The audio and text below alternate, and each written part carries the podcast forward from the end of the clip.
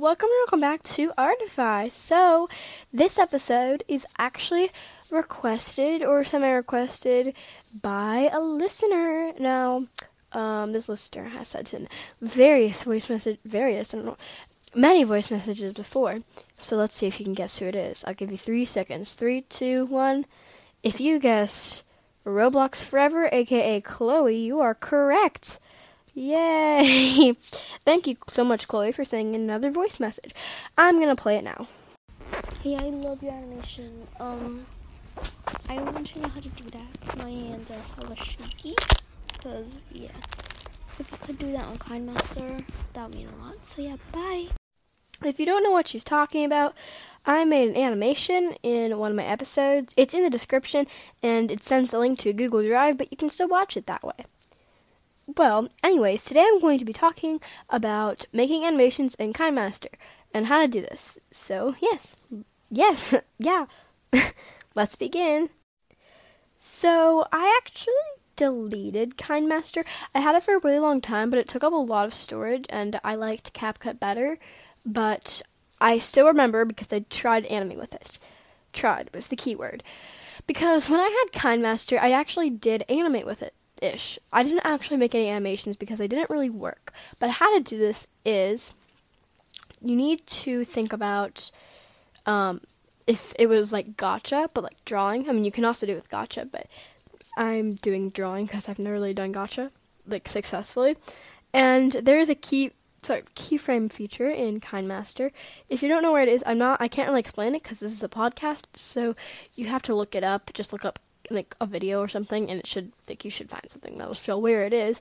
And basically what this will do is it'll select it and you can just move it slightly. So the best way to approach this, and also I do actually recommend if you're making an animation to use animation software like such as FlipaClip, because it makes this a little bit easier, but KineMaster just works too. So, or CapCut. CapCut also works. Whatever is best for you. But CapCut isn't really the best. If you want to make tweening, I recommend using CuteCut, Alight Motion, I don't even know how you're supposed to pronounce that. CuteCut, Alight Motion, and maybe KineMaster. But the first two are the ones that I really recommend, because a lot of people say that those are the good ones. But, so KineMaster, all those have a keyframe button. So what you're going to have to do is you're going to have to split your drawing up into several parts. So it depends if you're doing like a headshot, like animation, like a head bop, which will probably be pretty easy, or like a full body, but you're going to want to split it up into multiple parts. So think Gotcha Life when you get a body sheet. You're going to want a head. It's your choice whether you want to separate the hair. So maybe you just want to do the head connected to the front hair and the back hair on a separate one. Then the face, and then the body for a headshot, and then of course the arms, legs, etc. So the way to do this is to go into a drawing program with layers that can export a layer on its own with a transparent background. So I recommend Ibis Paint X or Ibis Paint or Procreate. Those are the only two apps that I really know that are really good at this, but I recommend Ibis Paint X. So what you're going to do, you can draw your sketch, like base sketch as normal, but then when you go to draw your actual drawing, you want to separate the parts onto different layers, like how I just described, because if you don't separate into different layers, you're not going to be able to really do that. And that's how I do it when I do my animations like that, except I do it directly onto FlipaClip, so I don't have to export it, but I just do everything on different layers. So then you're going to export it layer by layer with a transparent background. You could also do a green screen, but it won't look as good, and I just recommend using a transparent background because it's just easier. So then go into whatever editing app you're using and import all of the pictures that you saved. Oh, sorry, that was my watch. And import all the pictures that you saved, and you can use the keyframe button to make them bounce. Now, this is kind of hard to explain on a podcast, so if this isn't enough explanation, you can also look up a YouTube video on how to specifically do the actual animation. But basically, what you do is just align them so it looks good, like so that like the head isn't like under the body or something, like, you know. And then you can select the layer, whatever you want to call it, and press the keyframe button and create a keyframe, and then move it slightly and create another one, and keep creating them until it looks how you want it to look. Now this can be, or this will probably have trial and error, but eventually you will get it.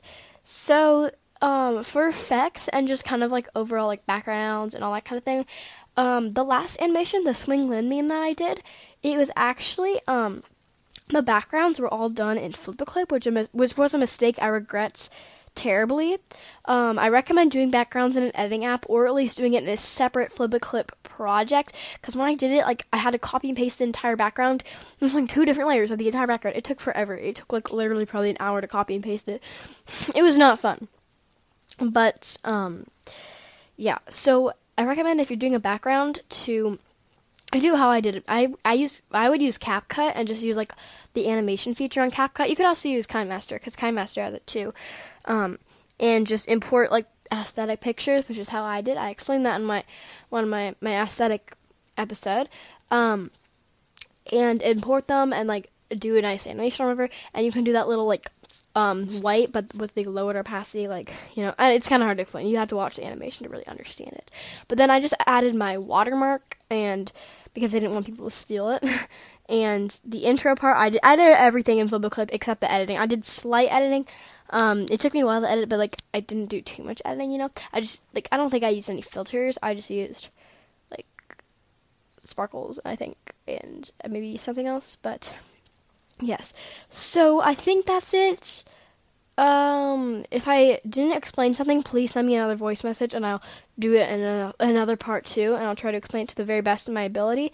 If anyone else has any suggestions, or things you are struggling on, or want to explain, or just any other ideas for episodes, maybe a room craft idea, something you want to learn how to do, a drawing tip, something struggling with that art, you can send me an email, or send me a voice message. My email is kidsanimate48@gmail.com, and the link to send the voice message is in the description. You can also leave a review on Apple Podcasts, and I'd appreciate that very much. I'll read it aloud in an episode if you want. So, yeah. I'll also give you a shout-out if you send in either of those things, or any of those things, if you ask for one, because I don't want to give people shout-outs if they don't want it. You can also follow my Spotify profile. It's in the description of some of my other episodes. I kind of forgot what it was. So, yes. Thank you so much for listening to this episode. Chloe, I hope I answered your questions. If I didn't, I'm really, really sorry. Just send me another voice message, and I'll try to answer them for you. So, yeah. Thank you so much for listening. Have a wonderful day, and I'll see you next episode. Bye!